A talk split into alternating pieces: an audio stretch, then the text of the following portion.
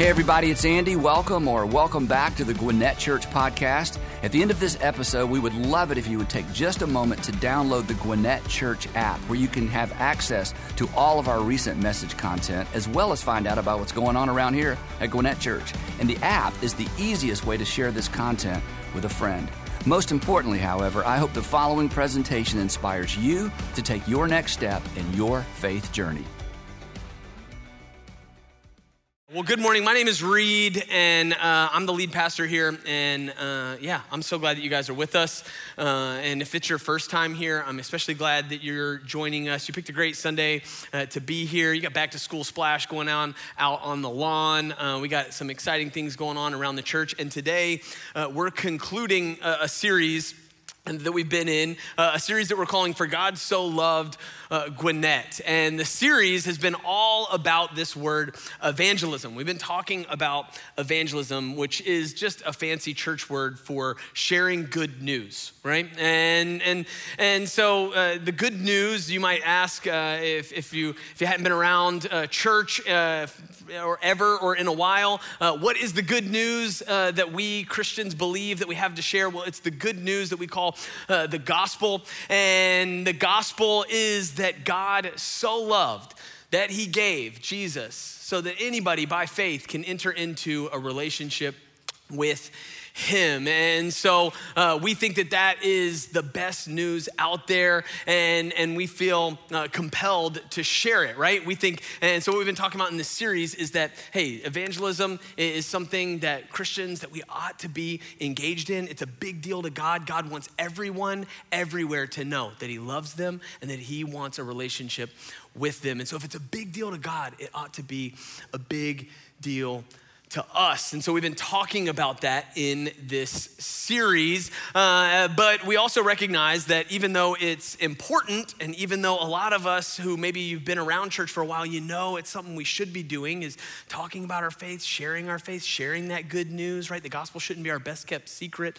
Even though we know that, that we should be, we, we, we've kind of admitted together that it, it can be awkward it can be weird. It can feel uncomfortable. It can feel kind of icky at times, especially uh, the way that a lot of us have either seen it or experienced it done, uh, especially when it's been done poorly.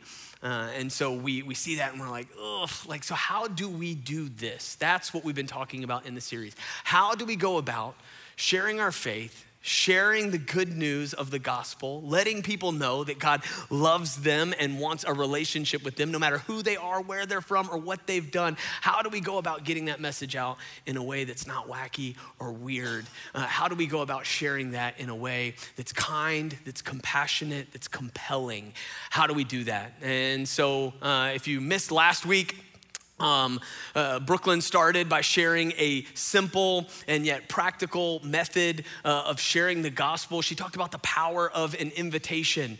And uh, Brooklyn, uh, apparently, she did such a great job because uh, people came down to the front afterwards and asked me if I had my resume ready. And I was like, wow, uh, super encouraging. Lets me know what you think about my preaching, right? And so, no, but she, she did a fantastic job talking about the power of an invitation. And we looked at the life of Jesus and, and we looked at uh, the, the power that just a simple invitation, a simple come and see, uh, come check it out, uh, come and sit with me, come and see for yourself and experience this love of God that has so impacted me, right? A simple invitation we learned can have a significant impact. And then uh, she, so she concluded that. And now, this week, what we're going to do is we're going to talk about one more method, uh, another way of sharing our faith um, uh, that, that all of us can and ought to be participating in. And so, to do that, what we're going to do is we're going to take a look at the life of this guy uh, called the Apostle Paul.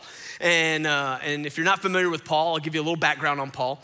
Uh, Paul was a, a, Jewish, a first century Jewish uh, leader, religious leader, who then ends up, he's persecuting the church, but he ends up having a, a, dramatic experience with the resurrected Jesus, a dramatic encounter with the resurrected Jesus. If you're interested to read about it, you can read all about it in Acts chapter 9. And, uh, and, and so he has this encounter with the resurrected Jesus that changes everything for him. And he goes from a church and a Christian persecutor uh, to a, a missionary and an evangelist. And he goes and travels uh, much of uh, Europe and, uh, and, and Asia and the Middle East. He travels around sharing the gospel and planting churches.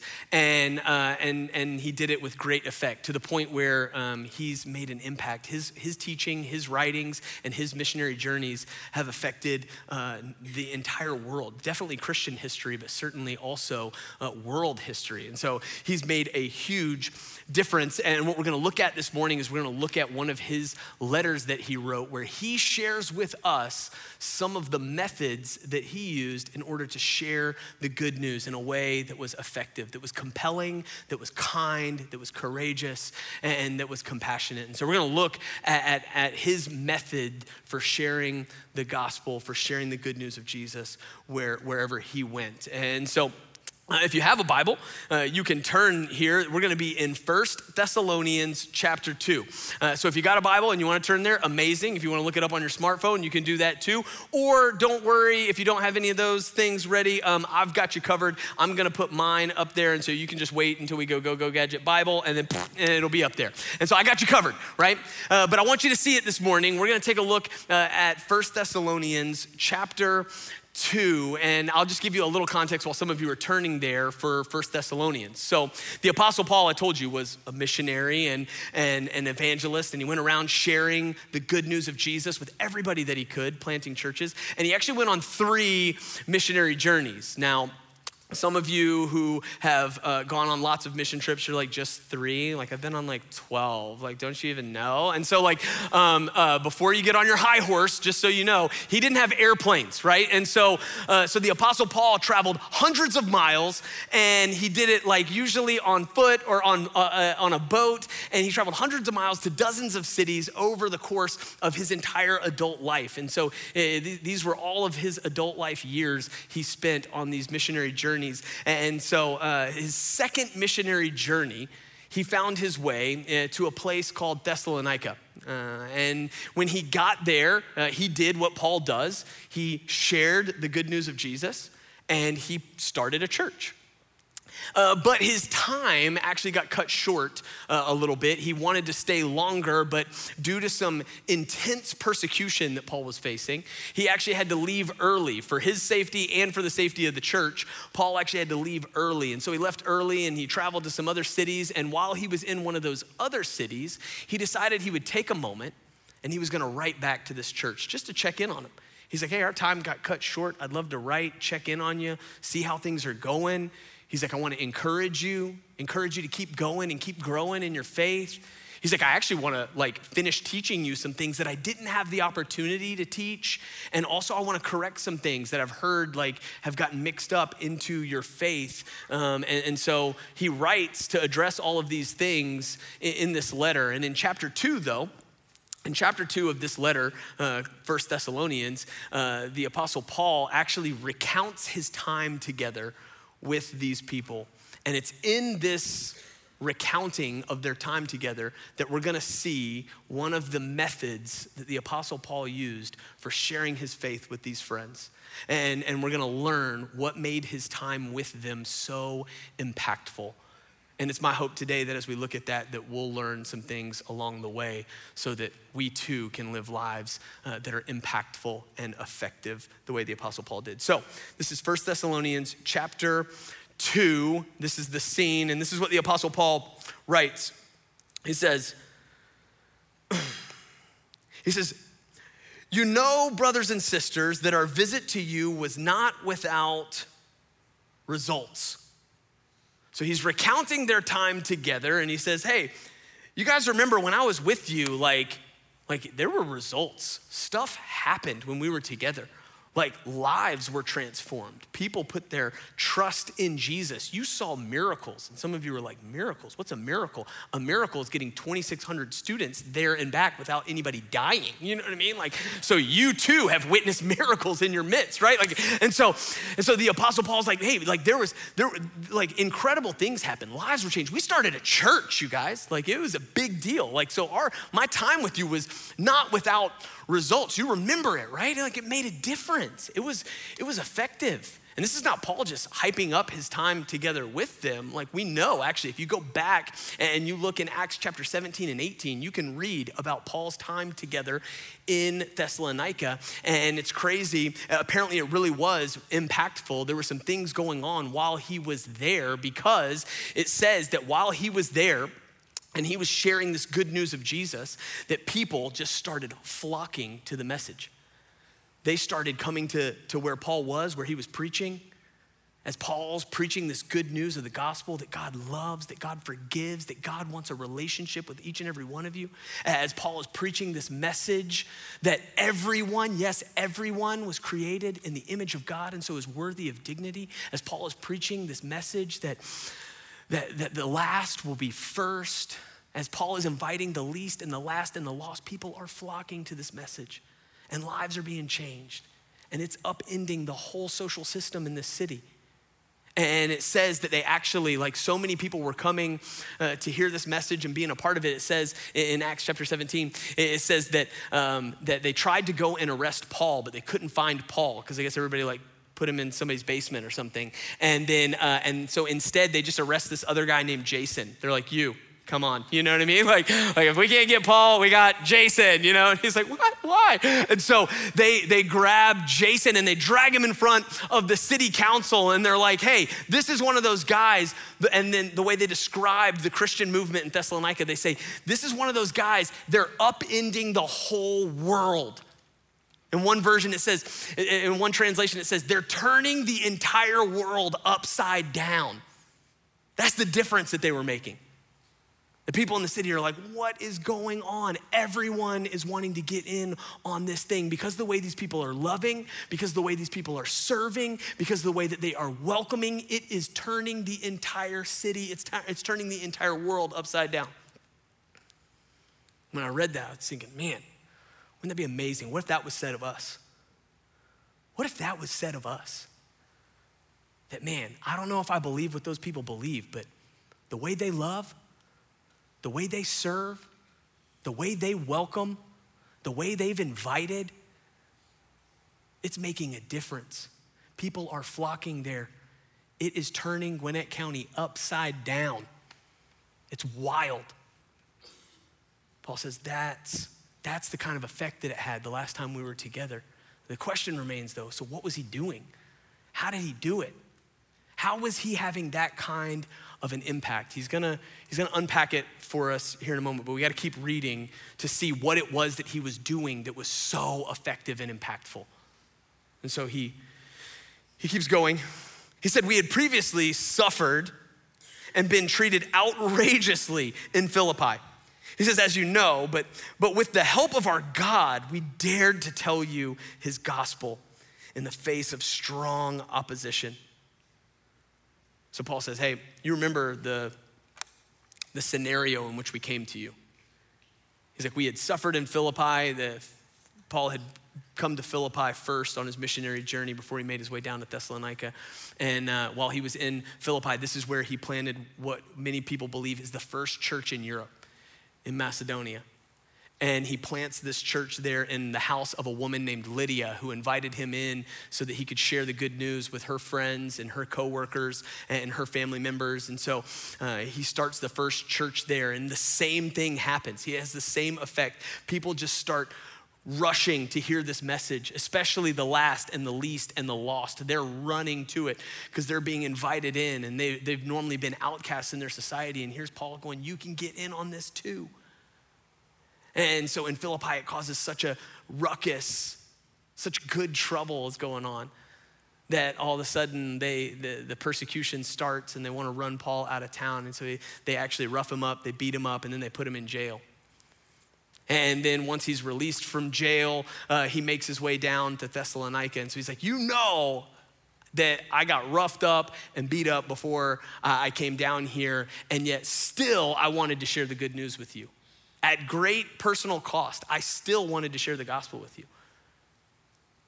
And, and I, I love this because you're wondering, like, well, what makes somebody want to keep sharing even when it's cost them personally, even when they face strong opposition? What causes somebody to then want to continue to share that message? Well, he's going to he's going to share it with us. He says, For the appeal that we make does not spring from error or from impure motives, nor are we trying to trick you. He's like, Look, I didn't come to, to deceive you. He's like, I am actually convinced. He's like, I'm convinced that this is true and it's changed my life. He's like, I didn't come to, I'm not trying to lie to you. I'm not trying to deceive you. I didn't make something up when I was on my way to see you in, in order to gather some kind of like big movement or build a big church or build a big brand. He's like, look, that, that wasn't my goal. He's like, I'm actually convinced that this is true. It's not from error and it's not to trick you.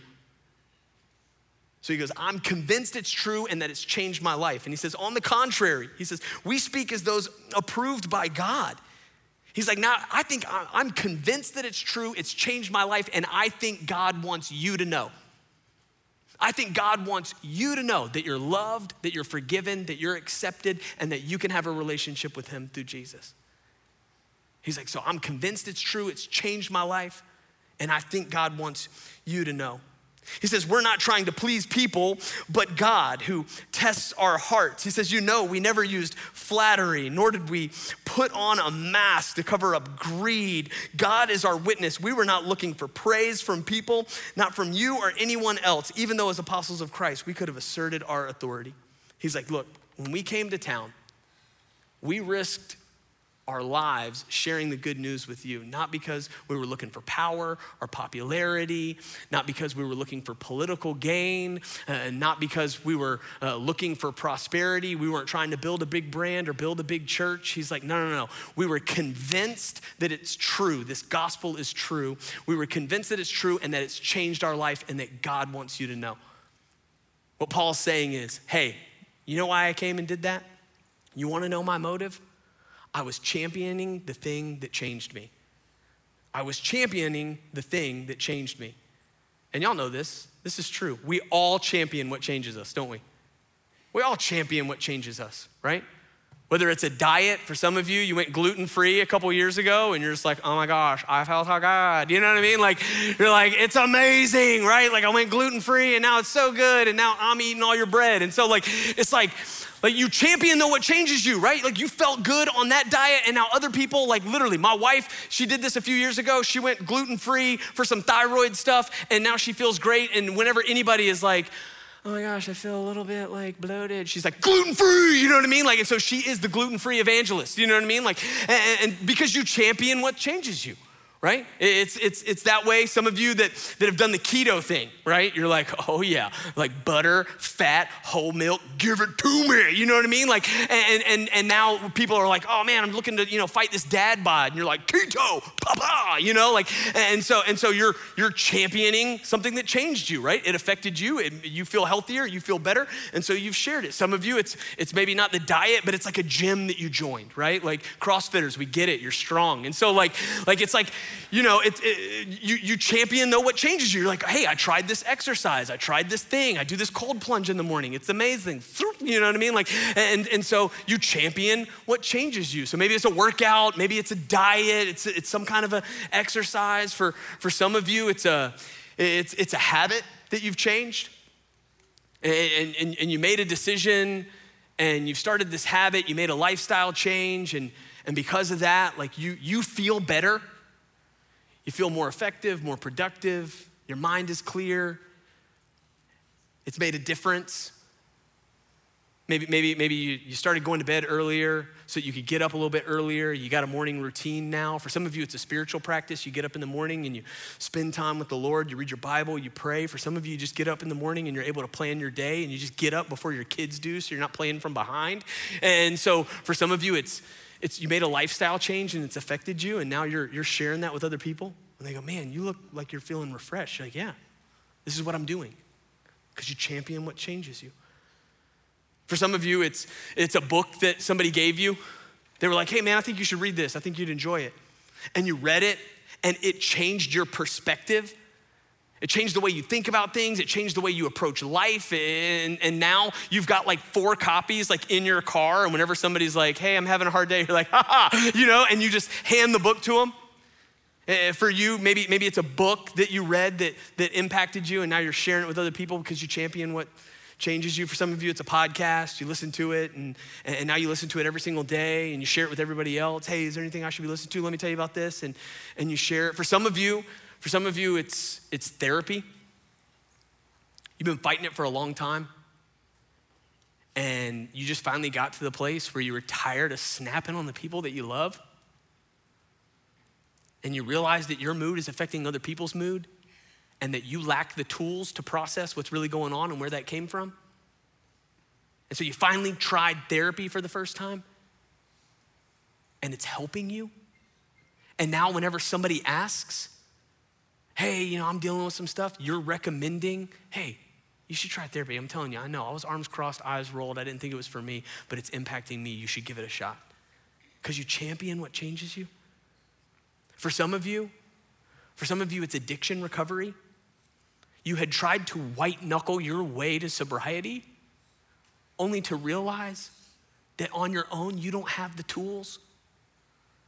And finally, you hit rock bottom and you came to the end of yourself, which is honestly a great place to get because the end of you is the beginning of grace anyway.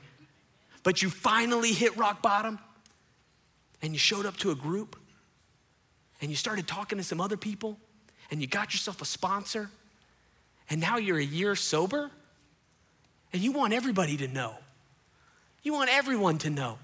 You want all your old friends that you used to drink and party with, you want them to know that they can experience what you've experienced. And so you're sharing it with them. Sorry, I got this cord. But you want them to experience what you've experienced. For some of you, that's it. But we all champion what changes us. And what the Apostle Paul is writing to them is He's like, hey, you remember when I was with you guys? It was impactful.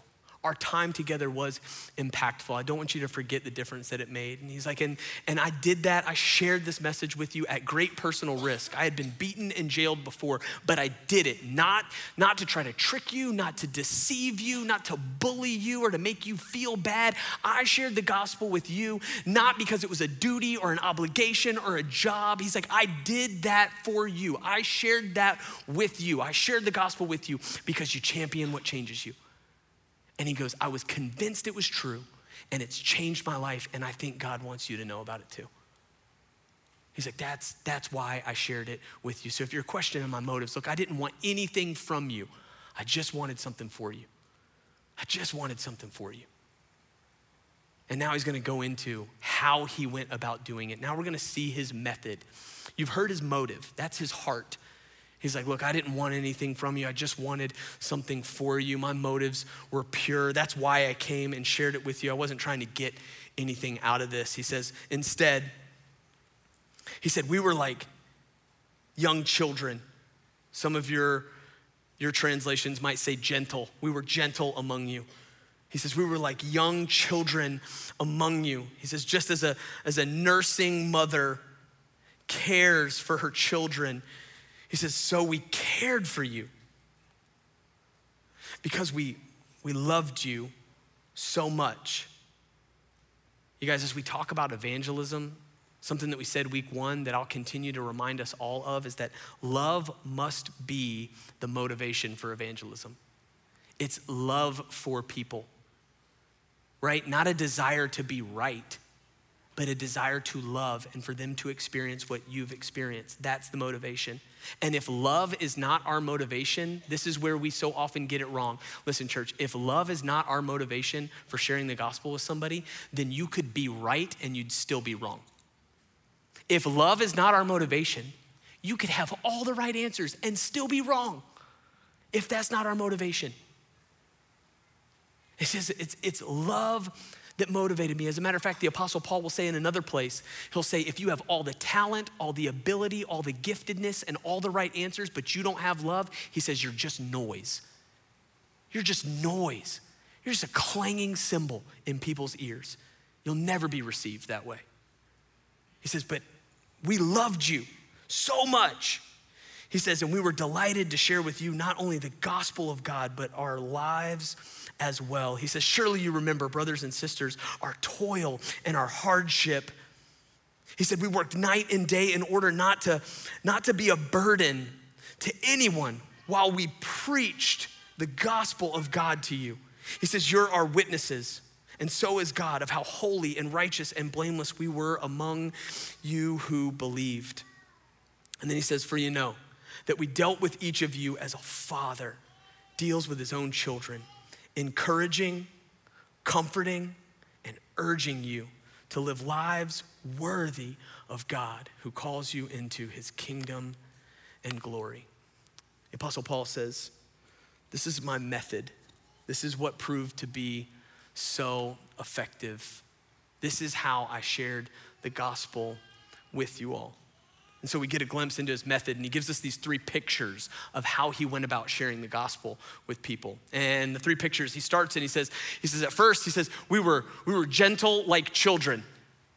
And those of some of you with kids in the room, you're like, gentle children? You're like, who are those kids? Like, those aren't my kids. You know what I mean? Um, I have one, my middle son, who is that. He is a gentle child. And um, he's the one that convinced us to have the third one who is not. And, uh, and yeah, he is the opposite of gentle child. As a matter of fact, this week, uh, he broke his arm uh, on Monday, or rather, I should say, I broke his arm, uh, not like, but like, you know, like we were, we were playing and don't worry, we've already gone to the doctor and they've said, you know, you don't have to call DFACS, okay? So no emails later. Uh, but but uh, this week we were playing and uh, we did the thing that mom told us not to do, which is we wrestled after showers. Mom says all the time, she goes, hey, listen, Reed, don't rile them up after showers, it's time to be settling down. We're going to bed. And I was like, yes, ma'am. You know what I mean? Like, um, but then uh, we got upstairs and we got out of bath time and they were like, let's wrestle. And I was like, oh, yeah. And so, uh, and so we wrestled. We got on the bed and like they're jumping on our bed and we're, oh, yeah. And I'm like knocking their legs out. It's a classic dad move. You know what I mean? and then, uh, and I just caught his leg and he bam, and he broke his arm on the bed. He didn't even fall off the. People are like, did he fall off the bed? No, he hit the soft bed and and so uh, so maybe he needs to drink more milk. And so um, but he broke his arm and uh, we thought that that was gonna like calm him down like now he's gonna like be more cautious and he's not he's not cautious at all guys he jumped off the stage this morning uh, and landed on his feet thank god right because i didn't want to cast you know um, so so he's wild, right? So you're thinking, gentle child, what are you talking about? No, no, no. But, but what Paul's talking about when he says, hey, we were like children amongst you. We were gentle like children. He's talking about the kindness and the curiosity and the humility that kids approach life with. And, and, and, so I was thinking about the picture that is better than, than my youngest son. The picture uh, is, you know, I brought my kids to the, the park recently, and, um, and we went over to E.E. Robinson Park. And when we got there, um, I just unleashed them. They're running around and playing, and they ran up, and there's these other kids that are at the park. And have you ever watched when kids go to the park together, like what happens? Like they just run up and they're like, Are we friends? And the kids are like, yeah, you know, like, and they're, they're, like, all of a sudden they're just like connected. And they're asking each other questions like, what's your name? What's your name? Where do you live? This other kid's telling him the address. And you're like, dude, don't do that. Stranger danger, you know? He's like, I live at 2422. And you're like, whoa. And so, like, they're sharing each other's, do you want to come to my birthday? Yeah, you know? And they're, they're taking an interest in each other. They're sharing likes and dislikes. Hey, I'm playing this. Do you want to play this? Absolutely. Afterwards, can we play this? This? Yes. And so, like, they're out there, and that's the way Paul's going, hey, you know what? When I came to you, we were gentle like children. We came to you curious about your life, wanting to get to know you, taking an interest in you, asking questions, right? Like actually caring about what you care about. We took an interest in you. We were gentle like children, curious and kind like kids are on the playground. That's the picture that he's painting.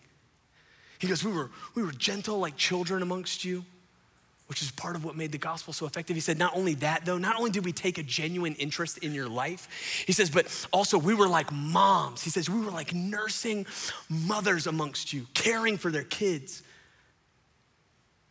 He, you, you've seen a mom with a, with a new baby, right? Like, like the way that they love and they care for that baby.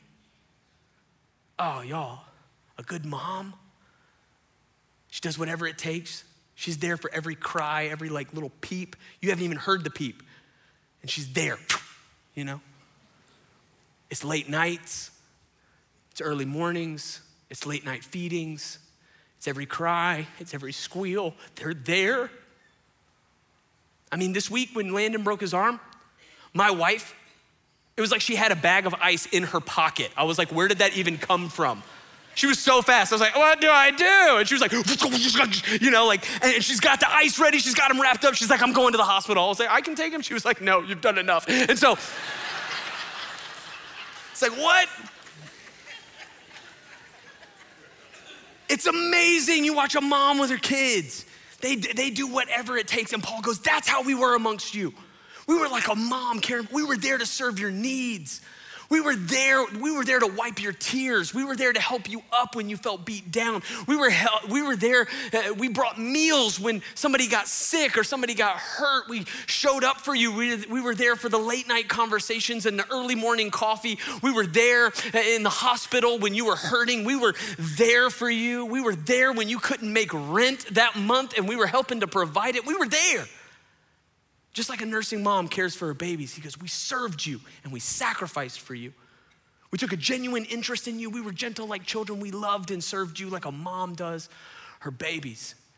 And then he gives one more picture of how he shared the gospel with them. In the last picture, he says, We were like dads. We were like, he's like, Me and my friends, you remember it, we were like fathers amongst you, inspiring you, encouraging you breaking your arms, you know? Season. I'm milking that one for all it's worth, right? So now he's like, we were there to comfort and, and, to encourage and inspire you along the way, to cheer you on, right? I was thinking about this. I always knew, you guys, uh, when my dad was at one of my games, always. And it's because um, he has the loudest voice. Uh, he's short, so I couldn't see him, but like I could always hear him I'm short too, but I get to stand on a stage. And so like, but I you could you could hear him. He would go, let's go, Rito. And you're like, whoa. And usually he was encouraging, not always, but like usually, you know, usually he's encouraging. So you could always tell when he was there, right? Yelling out that encouragement, that inspiration, right? Like, like good dads do. I was thinking about it this week, and, uh, you know, uh, earlier this summer, um, I, and I'm far from a perfect dad, y'all. I, I don't get it right. Um, I'm, I'm, a work in progress. I'm, I'm, fumbling my way through this thing, just trying to keep my daughter from having too much therapy because of me. You know what I mean? Like, but but my daughter, she's she's playing basketball and she was going to a basketball camp this summer and she had not touched a basketball all summer. So she was like, you know, and I was like, that is awful. And so we gotta we gotta fix some of this before we send you to camp and your name, my name is on the back of your jersey. And so like. And so we're like, you know, we're trying to fix things up. And so we're getting out in the driveway and getting her to bounce the ball and take some shots. And, and so I made a deal with her. I said, Blakely, I was, I was like, if, if you can make five free throws, we'll go get you some Jibbitz for your Crocs. And she was like, yeah. And so, so she's, she's in now, right? And so we're, we're, we're, we're going and, and, and she's shooting some free throws and, and she's just tossing up bricks. I mean, it's brick city. And so she's, you know, it's one, it bounces out. It's two, it bounces out. It's like four, bounces out. And so so she's getting frustrated. You know, the more the more she misses, the madder she gets. And so then there's just weeping and gnashing of teeth like in our front driveway. and and I'm going, "Hey, I'm not going to give up on you. Come on, girl." Better wipe those tears away. I can cry, you can't. You know what I mean? Like, and so I'm like, I'm like, you gotta lift your head up Keep shooting. Don't give up. Don't you dare give up. You're talented. You've got this. I'm encouraging her. I'm trying to inspire her. We're out there for probably half an hour. She, she finally hits her fifth. Yes. She's hugging me. She's like, Thanks so much for not giving up on me. Yo, that's what the Apostle Paul said he was doing for people. He's like, You remember when I was with you? I took a genuine interest in, in you the way that kids take interest in each other. He's like, I served you and I sacrificed you the way a mom does her kids, and I cheered you on and would not let you give up on you when you wanted to give up on you. When you were one step forward and two steps back. When you were still a hot mess, even though you'd professed faith in Jesus, and then you ran right back to the same old sins and the same old habits. He goes, I was there cheering you on, picking you up, encouraging you, inspiring you, rooting for you to become all that God had called you to become just like a dad. That's how I showed up for you. That's how I shared the gospel with you. There's this beautiful sentence you guys, in here that I think sums it up. Sums up Paul's approach to sharing the gospel. This is what he says. This is in verse 8. He says, Because we loved you so much, he says, we were delighted to share with you not only the gospel, it's right here. He says, We were delighted to share with you not only the gospel of God, but our lives as well. He says, we didn't just we didn't just preach at you, we didn't just share the gospel with you, we shared our lives as well. We were like children. We were like moms. We were like dads among you. We didn't just preach a message or share good advice. We shared our lives. What we learned from the Apostle Paul when it comes to sharing the good news of Jesus with people that we love and we care about and with people in our community, what we learned from the Apostle Paul is that values and beliefs are transmitted best through the context of relationship. Values and belief are transmitted best in the context of relationship that if we want to share the gospel, the best way to do it is to share our lives as well. What was Paul's approach? It's this word right here Paul's approach.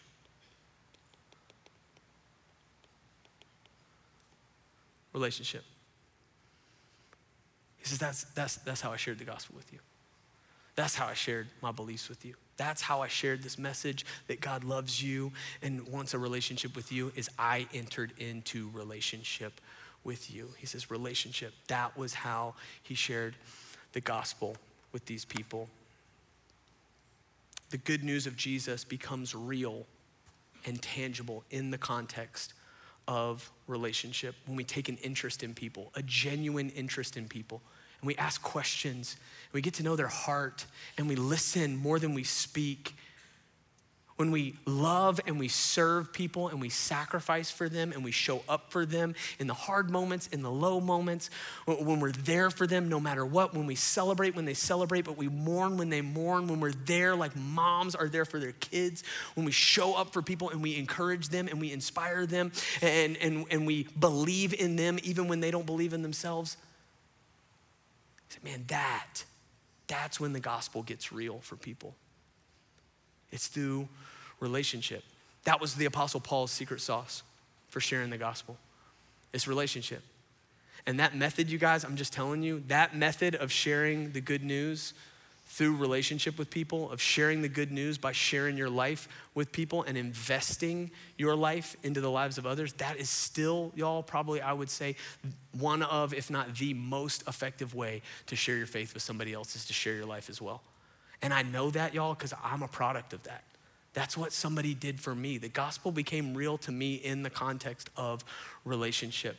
Some of you have heard my story before, and you know that um, I grew up, you know, uh, not really a Jesus follower. Uh, we did church and things like that, and my mom and dad were, were great, and they, they, they did their best to point us to Jesus, but you know, I just didn't, it didn't really click for me. I wasn't like an atheist, but I, I, wasn't interested in following Jesus. It just wasn't for me. I just wanted to live and do things on my terms, and so I didn't really have any sort of faith or relationship with God uh, as a young person. It wasn't until 19 years old, um, after my freshman year of college, uh, that I became a follower of Jesus. In the context that it happened, I came home that summer uh, from the University of Georgia, and my mom was like, "You're not gonna sit around and play Xbox all summer." And I was like, "Oh man," you know, like, and uh, and she said, "You're you're gonna get a job," and I was like, "Well, I don't know where to, where am I gonna work?"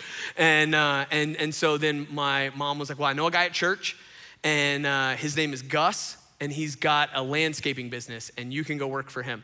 He said he said he's agreed that you he's got a spot for you and you can go work for him. And you know i was i was young and um, and i was like lifting weights at the time. And so i was like yeah i'll just take my shirt off and get a tan you know what's up girls? And so like and and so i was like oh yeah i could do that you know i'll go i'll go mow grass and get a tan and that'll be my summer and that's fine.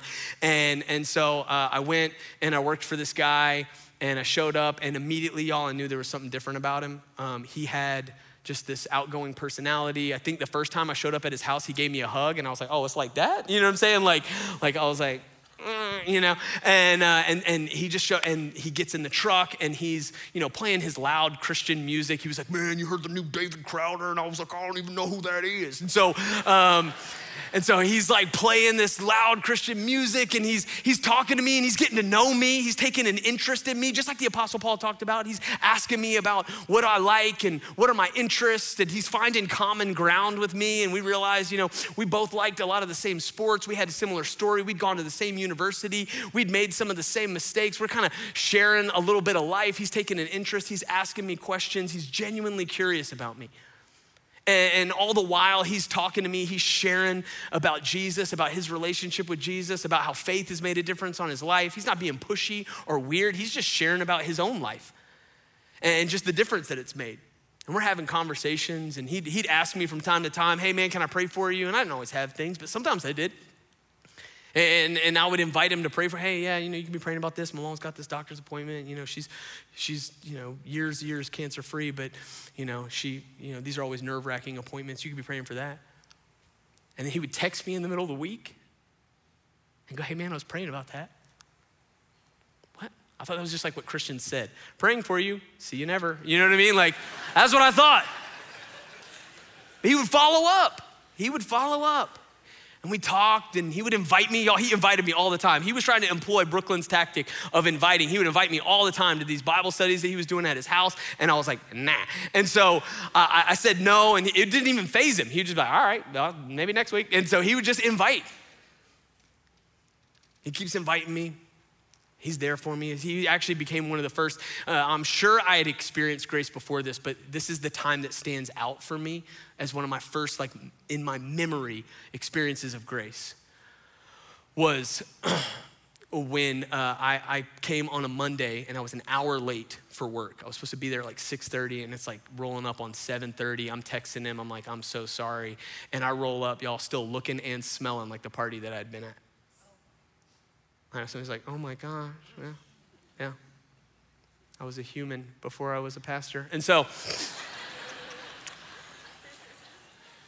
and so I show up and I'm like, oh, right? Like I'm, I'm looking a mess and I'm just sure he's gonna be like, bro, you gotta go home. Like, you're fired, you know? And I'm thinking he's gonna let me go. And I show up and y'all, he puts his arm around me, walks out of his garage, he puts his arm around me before we get in the truck. And he's like, man, I love you.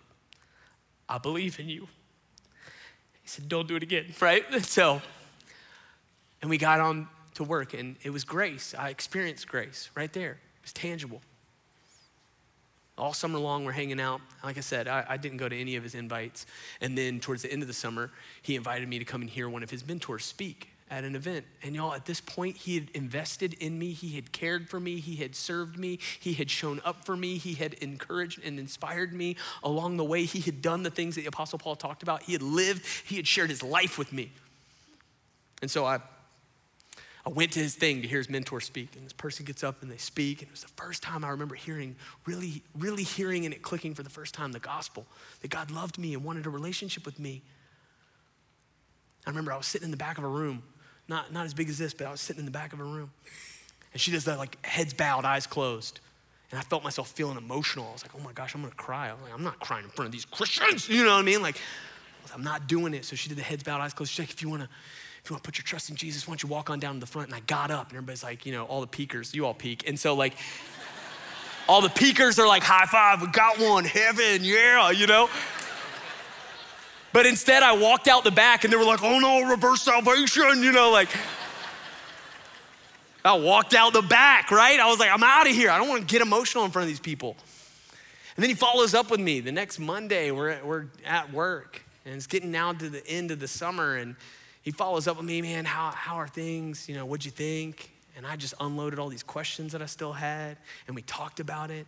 And he was kind, and he was gentle, and he was gracious, and he was humble in the way that he answered my questions. He didn't try to argue with me, he just answered gently. And sometimes he even said, I don't know, which was so refreshing. When you end up having these conversations, and towards the end, I'm about to head off to school, he's like, Reed, I just gotta know where you're at with Jesus. And I've told y'all this before, y'all. In that moment, I am like Eminem right now. Palms are sweaty, knees weak, arms are heavy. You know what I'm saying? Like, you know, like my, my, my heart is. And I remember telling him, I said, man, I don't think Jesus loves people like me, bro. I don't look like those youth group kids. He pulled over on the side of the road, right over there by the Chevron on Highway 20, just down the road from here. And he said, Reed, look at me. And I looked at him. He said, You're exactly the kind of person that Jesus loves. He only loves sinners, man. He goes, So welcome to the club. And right there, you guys, I believed. And I put my trust in Jesus. I believed it because Gus had been believable. I believed that God loved me because Gus had loved me. And he had shown me that love. And so, right there, I gave my life to Jesus. Our Guatemalan friend Santos sitting in the back seat thinking, white people are so weird. You know he's thinking that. We're like hugging it out. Like, and Santos is like, oh, what is happening? that's, that's when I put my trust in Jesus, y'all. Relationship. Relationship was the conduit for the gospel becoming real to me. I believed in the gospel because Gus had not just shared the gospel with me, he shared his life with me as well. Relationship, it still works. It still works. And it is the most powerful and effective way by which we can share our faith with others. Belief and values are shared best, they are transmitted best in the context of relationship. That was Paul's secret sauce. It was Jesus' secret sauce. It was Gus's secret sauce. And, and, y'all, I'm so excited. I know I'm over on my time, but listen, we got something special this morning. Uh, th- uh, today, you guys, this doesn't always happen, um, and it hasn't happened in a long time, but I'm so excited that actually Gus is here today. Uh, Gus.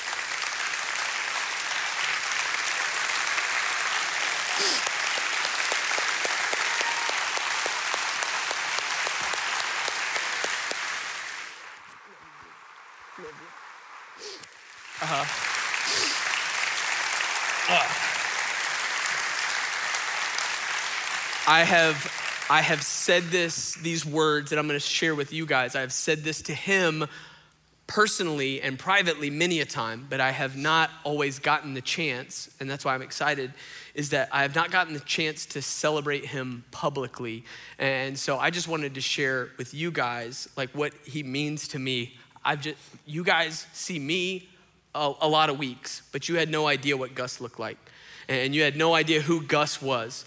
Um, but but I'm just telling you, there's no Reed without Gus. There's, there's no Reed without Gus.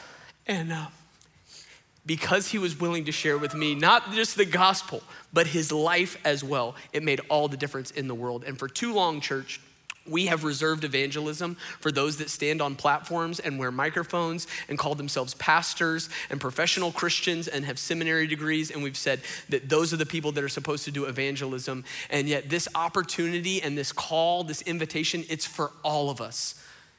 He didn't have a pastoral title uh, or, or a pulpit to preach. He had the front seat of a truck and he had a landscaping business and a heart for God and he was convinced it was true. He'd been changed by the gospel, and he thought that other people needed to hear about it, and he shared his life with me, and it made all the difference in the world. And there's somebody in your life that needs you to be Gus to them, and maybe you already know who they are a family member, a friend, a coworker, a neighbor, uh, one of your own children, right? Like there, there's somebody that needs you to be Gus to them. And maybe you don't know who it is. Maybe nobody comes to mind immediately, and I would invite you to start praying for that. And, and, and, or maybe you're like, hey, you know what? I don't even have to pray about it. I'm just going to sign up to serve at Gwinnett Church. I'm going to get involved in somebody's life, and I'll let, I'll let God do the divine connecting. Maybe, maybe that's what you need to do. But there is somebody in your life that needs you to be Gus to them. And I'm just telling you, your investment in them, you sharing your life with them, could make all the difference in the world. This guy made all the difference in the world for me. So, as we're wrapping up this series, for God so loved the world, he sent Jesus, but for God so loved Gwinnett and our communities that Jesus has sent us. And an invitation could change everything, and the gospel becomes real, you guys, in the context of relationship, and I'm living proof of that. We're living proof of that. And so I thought it'd be awesome. I thought it'd be fitting if we had Gus just pray over us as a church, pray a prayer of blessing and of courage, uh, that we would go out and live this out in our lives so that it would be said, hey, these people shared, their, shared the gospel, but they shared their lives as well, and the entire world is being turned upside down. So, would you join me in, in praying? Gus, I'd love for you to pray for us. Absolutely. Son Reed uh, texted him early this week. Texted him early this week that um, uh, lost people aren't looking for Jesus in the Bible; they're looking for Jesus in each one of us. And so that's what I want us just to come in agreement with and pray for mm-hmm. together. Let's pray together. Father, we just thank you for your son Jesus. We thank you that it's only because of him that we're able to to be here, uh, to experience what life uh, in relationship with you looks like. And, and, and Father, I pray for uh, the people gathered here this morning in this house, Lord, when they leave here, they look more like Jesus than they did when they got here uh, Lord, that you would overwhelm them with your grace and with your presence and your love and your mercy, uh, your goodness, God, that when they leave here, they are just so overwhelmed with that, that they just want to share and show that to everyone they come in contact with. Lord, they would just run the great risk of being obedient to anything you ask them to do, no matter how crazy it is. Lord, that you would, you would just give them this attitude of obedience, Lord, radical obedience to what it is you ask of them, Lord. Lord, I pray that your spirit would fill them uh, they would overwhelm them with goodness, Lord, that everything that you've given them in and through Jesus, Lord, they would want so desperately to go and give to others. Uh, Lord, we love you.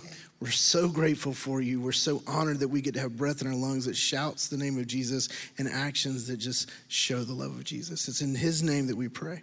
Amen. Amen, amen, amen. amen. Well, Gwinnett Church, yeah.